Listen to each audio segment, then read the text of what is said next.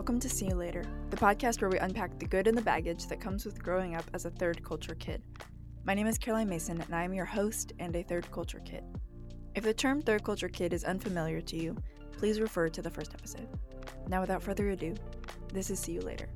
I'm so glad you're here.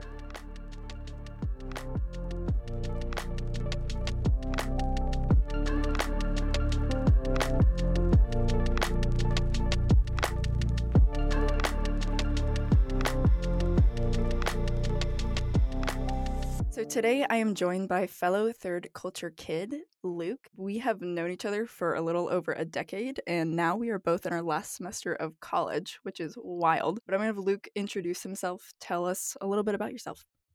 Hey, Caroline. Thank you for having me. First off, um, this is super cool. And it is crazy to think that we've known each other for that long because mm-hmm. that makes me feel a bit dated. but no, it's uh, yeah. I, I my name is Luke, and I grew up in Austria and France, Germany a little bit. My mom's from Germany, and then my dad is from the states. So definitely a, TCK third culture kid, MK as well.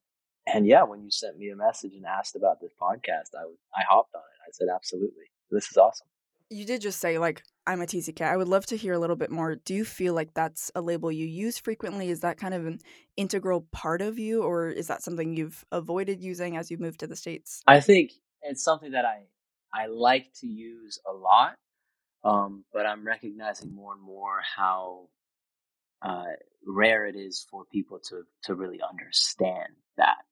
Uh, so I I think it's something that I've always identified with um, but at this stage of life, I'm coming to see how special it is for people to understand that experience. And not many people do. Yeah, for sure. I think it's a really, really special thing to recognize as an adult how much of a strength your TCKness is. I think it's easy to view it as a weakness or almost more of a burden, but when you recognize, like, no, there's so much about being a TCK that really is a strength. It's really beautiful. Mm, absolutely. So you mentioned kind of some of your homes. I would love to hear a little bit of your story as much as you are willing and open to share. So, a little bit about your homes, your upbringing. Um, what is your kind of TCK story? Absolutely. Well, first homes were in Austria. And I mean, they, you know, moving around Austria is an interesting experience because you're constantly surrounded by mountains. We were in southern Tyrol, which is 30 minutes across the border from Italy. So essentially you can, you can have lunch in Austria and then 30 minutes later you can have coffee in Italy. So it was, it was a, a beautiful place to live. And, um, still now when I think back on, on that time, I was there from my birth all the way until I was 11 years old. So that was home for quite a while. Although, uh, this is the, this is where the third culture experience becomes interesting. Um, I learned to speak German from my mom, and she's German, and so at home we would speak German together. But she's from northern Germany, and they speak uh, Hochdeutsch, which is High German.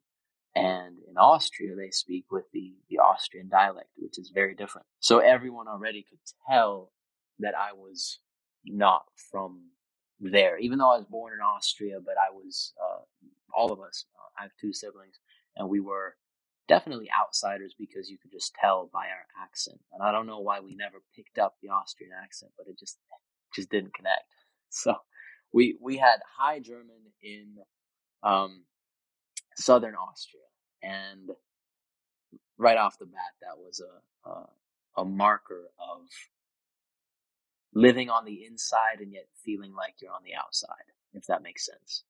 Um, and and then when I was 11, we moved to France, northern France, and um, I had the experience of truly learning a language for the first time because it wasn't uh, one of my parents teaching me; it was really from zero, and and then that was once again that feeling of oh, you know, something's different. I'm I'm a foreigner in this place and I'm having to grapple with things that most kids my age were not grappling with.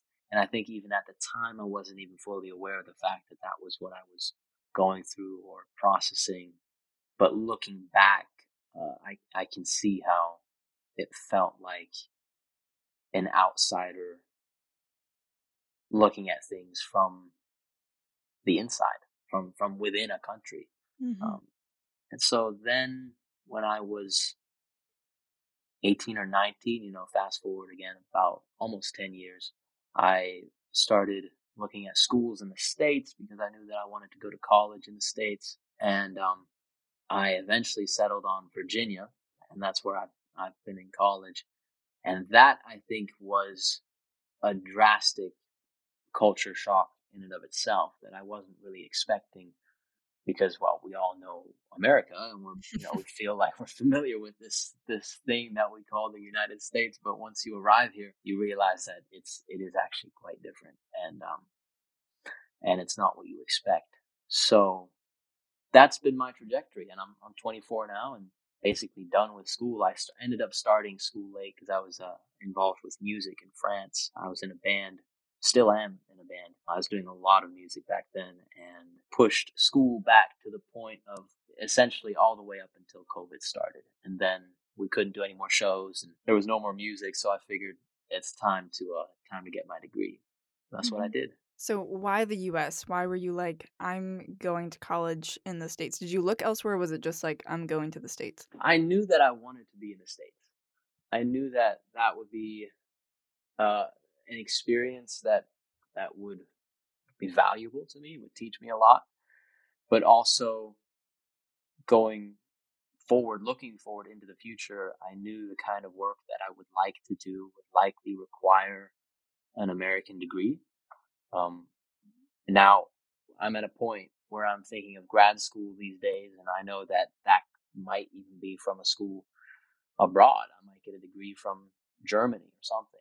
Mm-hmm. But the the undergrad, uh, I, I knew that I wanted that degree to come from the states, which both of my siblings had that same perspective, and and it's worked out pretty well so far. In all of your homes before the US, were you completely immersed? Like, did you guys have any international community or other Americans around you, or was it just pretty full immersion? So we were we were completely immersed. Um, we were the only Americans in Austria, at least in our in our region, doing the work that we were doing with with refugees, and then the same thing in France. So it was complete immersion. And when I hear from my friends who grew up maybe on military bases or in international communities, it's a different experience. It's a very different experience. Not to say that it's any less challenging or intricate, but it is very different.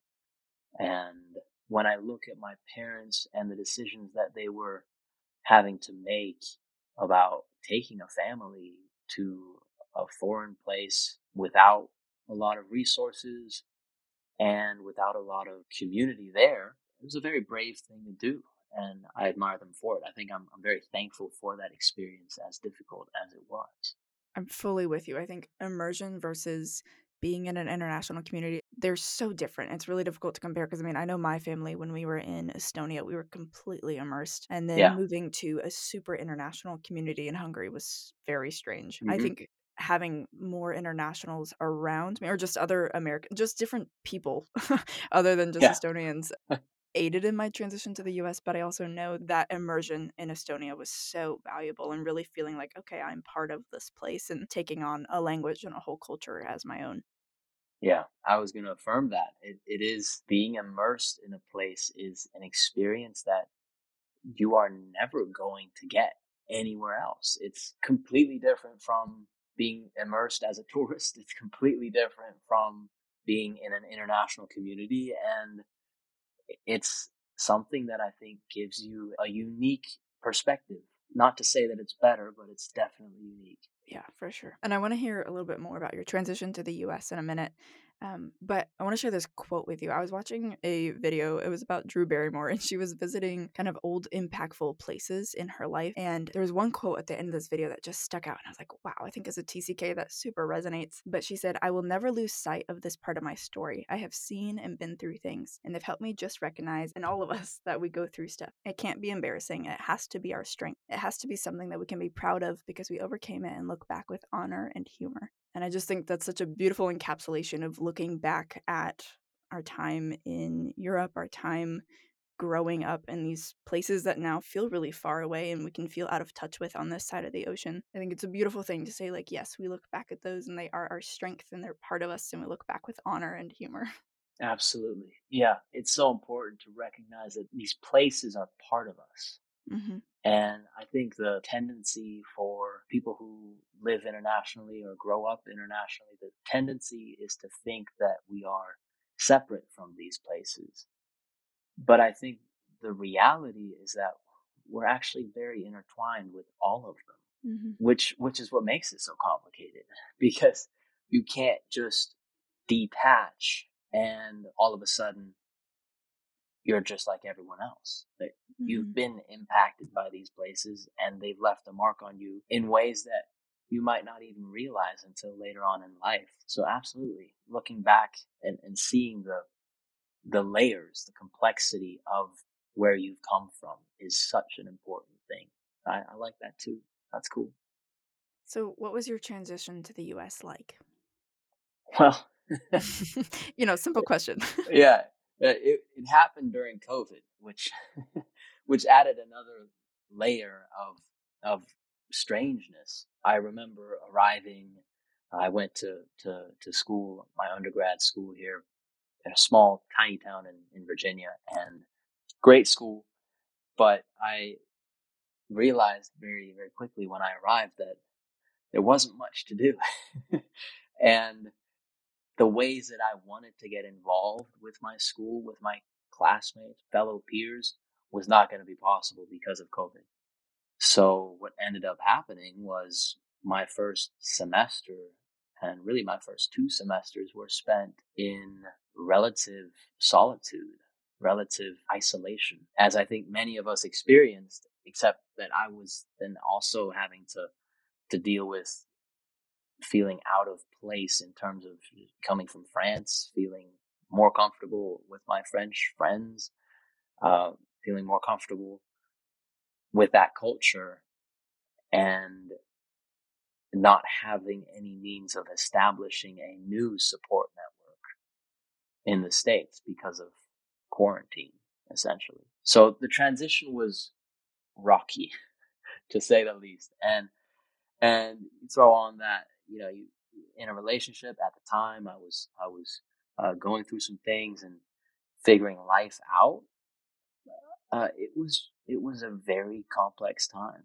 And, and I really like how um, Drew Barrymore was was was saying that. I like that you included that in this because now looking back on it, I can look at I can say that was that was an interesting time, and I can see it humorously. But while I was in it, that was a that was a a very uh, rocky time. Yeah, I have one more little section of a book that I wanted to bring up, and then I want to hear kind of what it's looked like for you to put down roots in the last few years once you've gotten through that transition or at least settled into this season of life. Yeah. But this is from a book called Making Peace with Change. It's by a woman named Gina, and I've started reading her book, and I was like, wow, I think in this last semester of college, this whole idea of making peace with change is really important. But she says it's tempting to rush through life's transitions. We want to feel rooted, to know the way, to be established, productive, and confident. We want to feel peace again. And we think that's only found once we're on the other side of these turbulent times, if we can survive that long.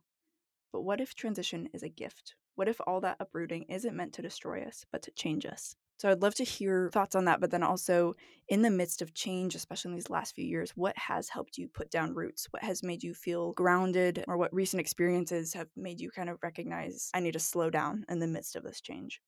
Yeah, sounds like a good read. Just the thought of making peace with transition. When we think about, and, and I'll get to your question in a second, but you think about feeling grounded, and so often we're grasping for that sense of, of feeling grounded. But the crazy thing is that once you let go and you're okay with not feeling grounded, that kind of grounds you.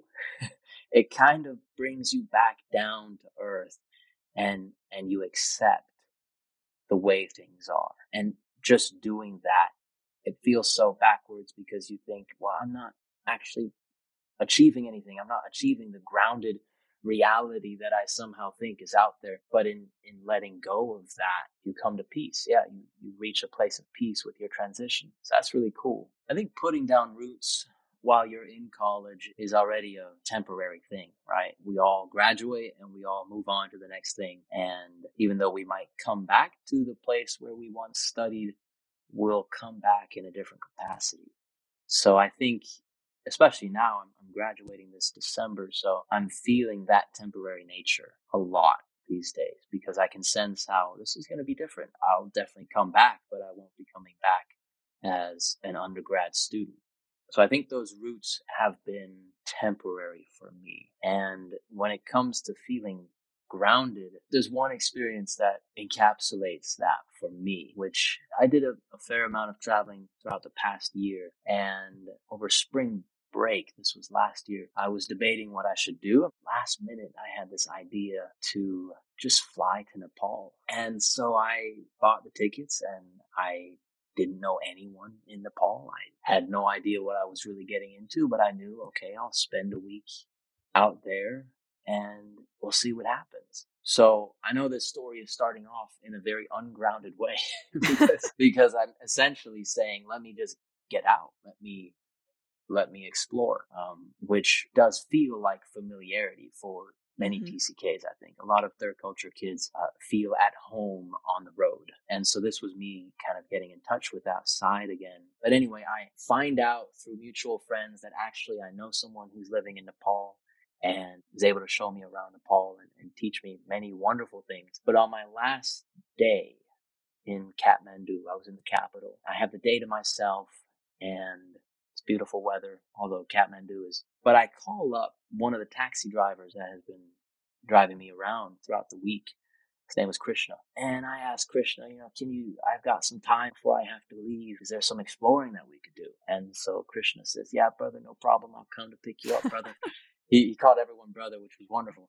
And, uh, and so he arrives, uh, picks me up and drives me out of the city into kind of the foothills of the Himalayas and drops me off at this temple. And whenever I retell this story, I'm always thinking this is so strange that I experienced this.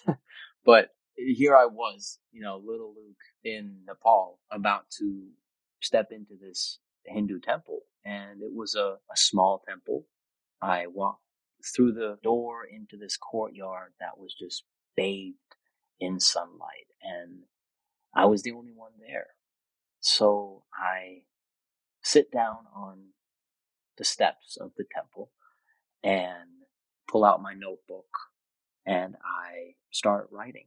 And I'm just writing about, you know, the past week, the experiences, some of the things that I was processing in my life. I was in a very dark place, or I would say coming out of that place and asking big questions.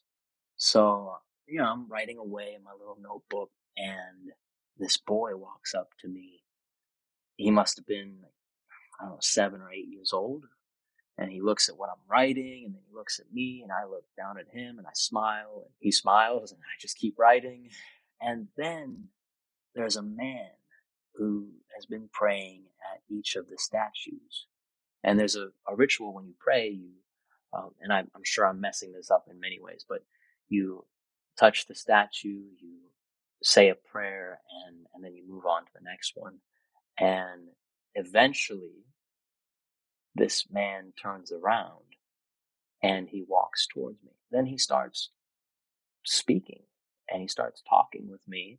And I didn't get the sense that he wanted anything. It, was just a conversation. And so there we are talking. He, he sits down next to me and his name was Chandra. And so we're talking and I'm asking him all of these questions about Hinduism. It's such a foreign religion to me. I didn't grow up with it. And so I'm curious. And I'm also kind of secretly in the back of my mind, I'm thinking maybe there's some wisdom here that I can grasp onto for, for my life because I'm not feeling grounded. I'm feeling pretty untethered in my mm-hmm. life. And eventually, you know, I'm asking these questions and he says, stop. And he looks at me and he says, Luke, stop trying so hard. And so I look back at him and I say, what do you mean? and, and he says, well, there's two things in life and they are intellect And then there's intelligence. And I think by intelligence, what he meant to say was wisdom. But anyway, so he, he says there's these two things. And what you seek is intelligence, but you're asking intellectual questions. So then I kind of let that sink in and I, I sat there for a moment and then I said, what do you mean? and he says, well, and he points at the sky and he says, this sky, this blue sky is limitless. It just keeps going. And we only see a fraction of it. We only see part of it. And yet we trust that there is more. Right? So in our limited capacity, we have to surrender to the limitless reality. And then he said it's the same way with God. It's the same way with faith. That is an unlimited, limitless being. And in order to, to come to a place of peace, in order to gain this wisdom or this intelligence that we're seeking, we have to surrender in our very limited capacity, knowing that we'll probably never figure it out. Mm-hmm. And I've retold that story many times and I go over that thinking, wow, something so big, something so unknowable as kind of the, the full breadth of reality. There's no way that you're going to come to a place of peace or a place of feeling grounded if you always have to figure it out. At some point, you're going to have to just surrender to the mystery of it all. And that brings with it a sense of feeling grounded. So I think that's something that I've learned. And there's been other moments like that. I spent some time in a silent monastery this past winter. And that also kind of described my experience there, just surrendering. Feeling grounded is so much about surrendering to your very limited ability to ground yourself, if mm-hmm. that makes sense. Um, yeah. That was a big moment for me. Have either of those trips resulted in like adopting certain habits or disciplines to kind of continue that exploration, whether that's like journaling or maybe prayer or just other things that have forced you to really slow down? Yeah, well, I think you said it right there, just slowing down. I mean, I sat there with Chandra for two hours. Mm-hmm. And we really slowed down, and we were we were just talking, right? Um, but that being said, I think things like meditation that's a really powerful tool. Prayer is is extremely powerful. Mm-hmm. Um, just before I hopped on this call with you, I prayed, and I think that's a way of grounding ourselves in the present. Writing can be extremely cathartic, and in that sense, it's powerful. But for me, it can sometimes also lead to feeling a bit lost in my thoughts. There comes a point where you have to, instead of trying to resolve things, you, you accept them. Talking with friends is a really powerful thing. Uh, if you're a verbal processor, that's, which is definitely what I am, if you can tell by now. Same here. yeah. It's that, and that's a beautiful thing, right? When you have a friend mm-hmm. that you can bounce ideas off of and be there for each other in that moment. I think that's a really powerful tool and a powerful thing that we can offer each other as as people.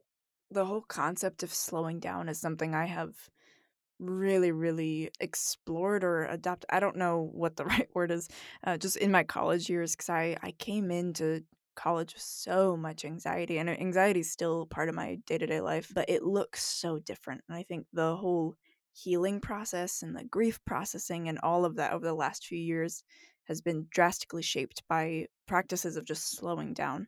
Um, yeah. Whether that's going for a walk and like not, we have so much noise nowadays. Like I'm shocked by the amount of people who walk around 24 seven with their AirPods in their ears. And yeah. I'm like, take them out. Like just listen. That's true. for yeah. two minutes. Just walk around with your ears. Open. I don't know how people do that. I, I would feel like, what if someone calls my name? yeah. Yeah. What if what if someone tries to talk to me and I just completely ignore them as I walk by them yes. with my AirPods? In? I was like, I couldn't do that. Yeah. And this is not, I mean, this is coming from a place of, I am learning this constantly. And this is something I wrestle with. It's not like wow, I have perfectly nailed down my beautiful slow routine. No, That's I'm a right. college student. It's it's not like that. I mean, who knows? Maybe someone who is going to be listening to this is walking through their campus with their Mhm. AirPods in right now. So if that's the case, you know, apologies. no, actually keep them in, listen to the episode, and then take them out. I'm just kidding. exactly, yeah. Yeah, but I just I think the whole slowing down process is huge for spiritual growth, for emotional growth. And I think especially as TCKs, we just we carry a lot with us and transition to the states and all that. It's it's a lot. So I think it's just just a beautiful space to process and explore all those emotions. Yeah. But how are you feeling moving forward? We are both kind of transitioning out of this place in time and with these people to something else. Are there things kind of from now that you want to carry into that next stage or just where are you at with all that? That's a good question. Uh, I think if you had asked me this question in the spring, I would have said, "Oh man, there's so many things that I want to take with me, and so many people, and so many experiences that I want to continue." Um, but I think at this stage, the, the closer that I get to the next, the next chapter of, of life, which I think graduation feels very much like a, a bookend. I think important friendships, those are, those are things that you want to continue, that you want to, hopefully you can, you can bring into the next stage of life. I think the lessons that I take from the past chapter of life, the lessons that I take from that are definitely going to be traveling with me. And in that sense, I feel a sense of peace about the next stage. And I have already begun moving into adulthood, I think. And eventually you, you get to a place where you can say, nah, I, I got this. I can handle this. Whatever the, the next step might be. You've, you've been through enough to realize that even when things fall apart completely, you're, you're to most likely be okay. So Mhm. I think I want to take those lessons with me, but the rest I want to be willing to let go. You know, we don't want to be the people who, who, who peaked in college or who peaked in high school, whatever it might be. You, you want to, you want to keep growing and keep learning. And I think that act of, of growth require, requires a, um, I think the word I'm looking for is a shedding of of the old and letting go of the old so that you make space for new growth and new life in whichever form it comes to you. I mean, how do you feel about that? Do you think that that, that we should hold on to to these years? And if so, what what is it that we're holding on to? Yeah. This really varies with TCKs, especially of like, what do I carry on? What do I leave behind? I think for some people, that's just kind of the way also for them to have enough capacity to build relationships in their next stage, they need to leave more behind. I have always been someone I tend to like over cling. That's not a term, but I'm making it one. I cling Fair, to yeah. things um pretty closely and I have difficulty letting go of things. So I'm always I lean toward, okay, I'm gonna hold on to all these people, to all these practices, these memories, whatever it is, these places.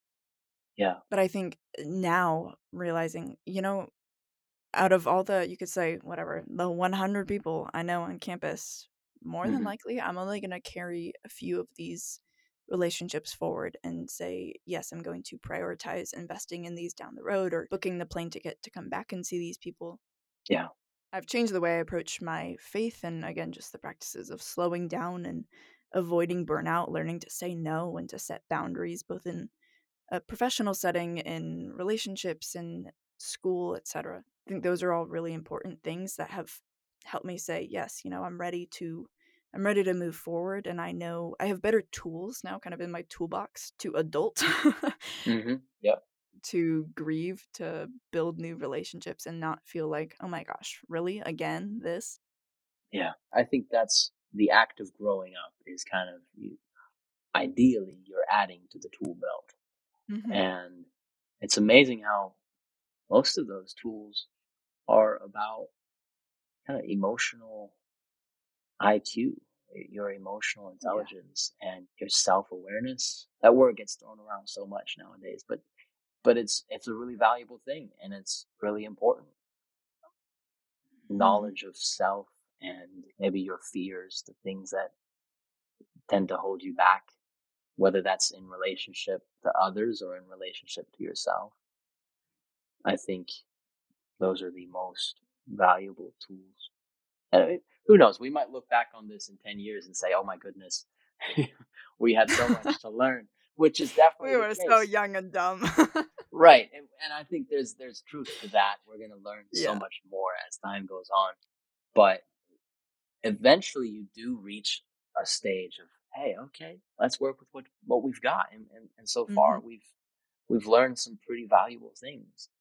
So um, I was just reminded of something else that Gina says in her book, and she kind of the first stage of making peace with change is acknowledging. She uses this phrase, "This is hard," like just acknowledging that, and I think that's that's a big tool from college and looking back on my story and moving forward. Is I'm not afraid to say that now. I think sometimes we were like, well, it wasn't that bad, or oh, that's just missionary kid life, haha. Um, right Right. But embracing like, no, that was hard, or like that was you can use whatever term you want. Like that mm-hmm. was really, um, really unbelievably difficult. Um, but you got through it. We should have Gina on the podcast. I would love to have Gina on the podcast. that is so cool. Yeah. It, I wonder how common this is for TCKs, but we have such a unique experience that I think sometimes we don't even realize that there are these resources or authors or people who've actually thought about these things and, and written about them. And I think that would be a already a big step towards understanding this whole thing that we call third culture. I think that would be huge. It's definitely something that I can do more reading on and, and um, mm-hmm. try to understand a bit more because we understand it from an experiential place, but do we understand it from a more of an intellectual space? That's I certainly feel that there's still a lot of a lot of learning to be done. Yeah. As we're wrapping up here, what advice would you give to younger TCKs or a younger Luke now that you know what's ahead? What advice would you give? Hmm, that's a great question. I would say don't be afraid to throw yourself into the unknown and to surrender to the mystery, but at the same time, don't forget to also go inwards and ask yourself what, what's going on with me. Because ultimately life will keep changing and you're going to continue to encounter different people, different environments. I wouldn't say only try to understand, only try to connect with your new environment, but couple that with seeking to understand yourself and just ask the question why you know, if you're feeling a certain way, why is a really powerful question. I was talking with my mom about this the other day. Eh, when you reach a, a fork in the road, whether that's a difficult experience or a phase of life, whatever it might be, you do always have a choice. And you can either go down the path that feels most comfortable. Maybe that for some of us, I think that's fear, or some of us is anger, when we encounter such a different environment or a different phase of life. But you can also engage with that new experience with curiosity. You can engage with people from a, a perspective of, tell me more. I want to know more. So that's what I would tell myself. Just be curious, ask why, and, and don't be afraid of, of the unknown. What's your culture shock moment, funny or serious, that you want to share with us? That's good. Uh, my culture shock moment. I had to think about this one a little bit. You, you let me know ahead of time, which I really appreciate. Yeah. But I settled on a moment that happened long ago.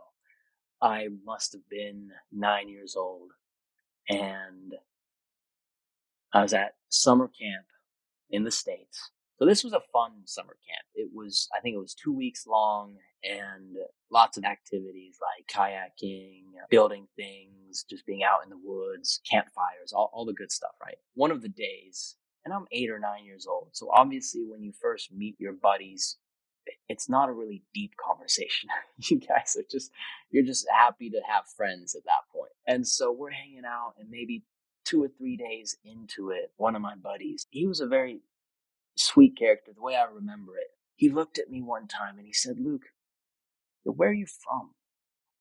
And I said, Hey, dude, I'm from France. And and then he looks back at me he says, Whoa, is that in Paris? and, and I, I said, Well, no, but you're not far off. And and that's the reason I chose that moment um, because there's so many other moments. I think culture shock often happens in a really extended format. Like there's not just one moment, but we go through mm-hmm. it over and over and over again over a period of time. And yet this tiny moment when I was nine years old really describes all of the other moments of culture shock where, where people think they understand and they're not far off. Like they, they've got the right idea and yet they don't understand at all. And it's this dissonance that you feel internally about, well, yes, but no. And, and I think that's what culture shock kind of feels like. You can, you see it, you're taking in the information, but it's not connecting and it doesn't make sense. And the people that you meet will likely think, oh, I know what you're talking about, but they're completely off. That is, uh, what my culture shock has felt like in many ways. It's just learning to accept that, well, people are not going to understand and I'm not going to understand people, but that's just the way it goes and that's, that's okay. Yeah, for sure. Thank you so much for being here. I mean, we're not together, but you know, being on the podcast. Absolutely. Um, yeah, it's always good to talk to you. If you would like to, you are welcome to say goodbye in French or German or what other yeah. whatever other language for sure my uh, my my voice message on my phone i i say hello to people uh in these different languages but now i'll say goodbye so au revoir auf wiedersehen see you later. This has been wonderful caroline thank you so much and um i hope to do it again. Yeah as always see you later. Bye bye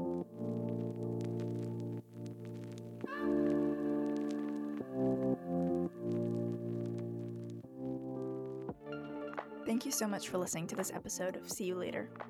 I hope this conversation reminded you of something you can now go unpack, or made you feel less alone, or maybe just made you laugh. It is an absolute joy to know the incredible humans featured on this podcast, and I hope you feel as honored as I do to be led into their stories.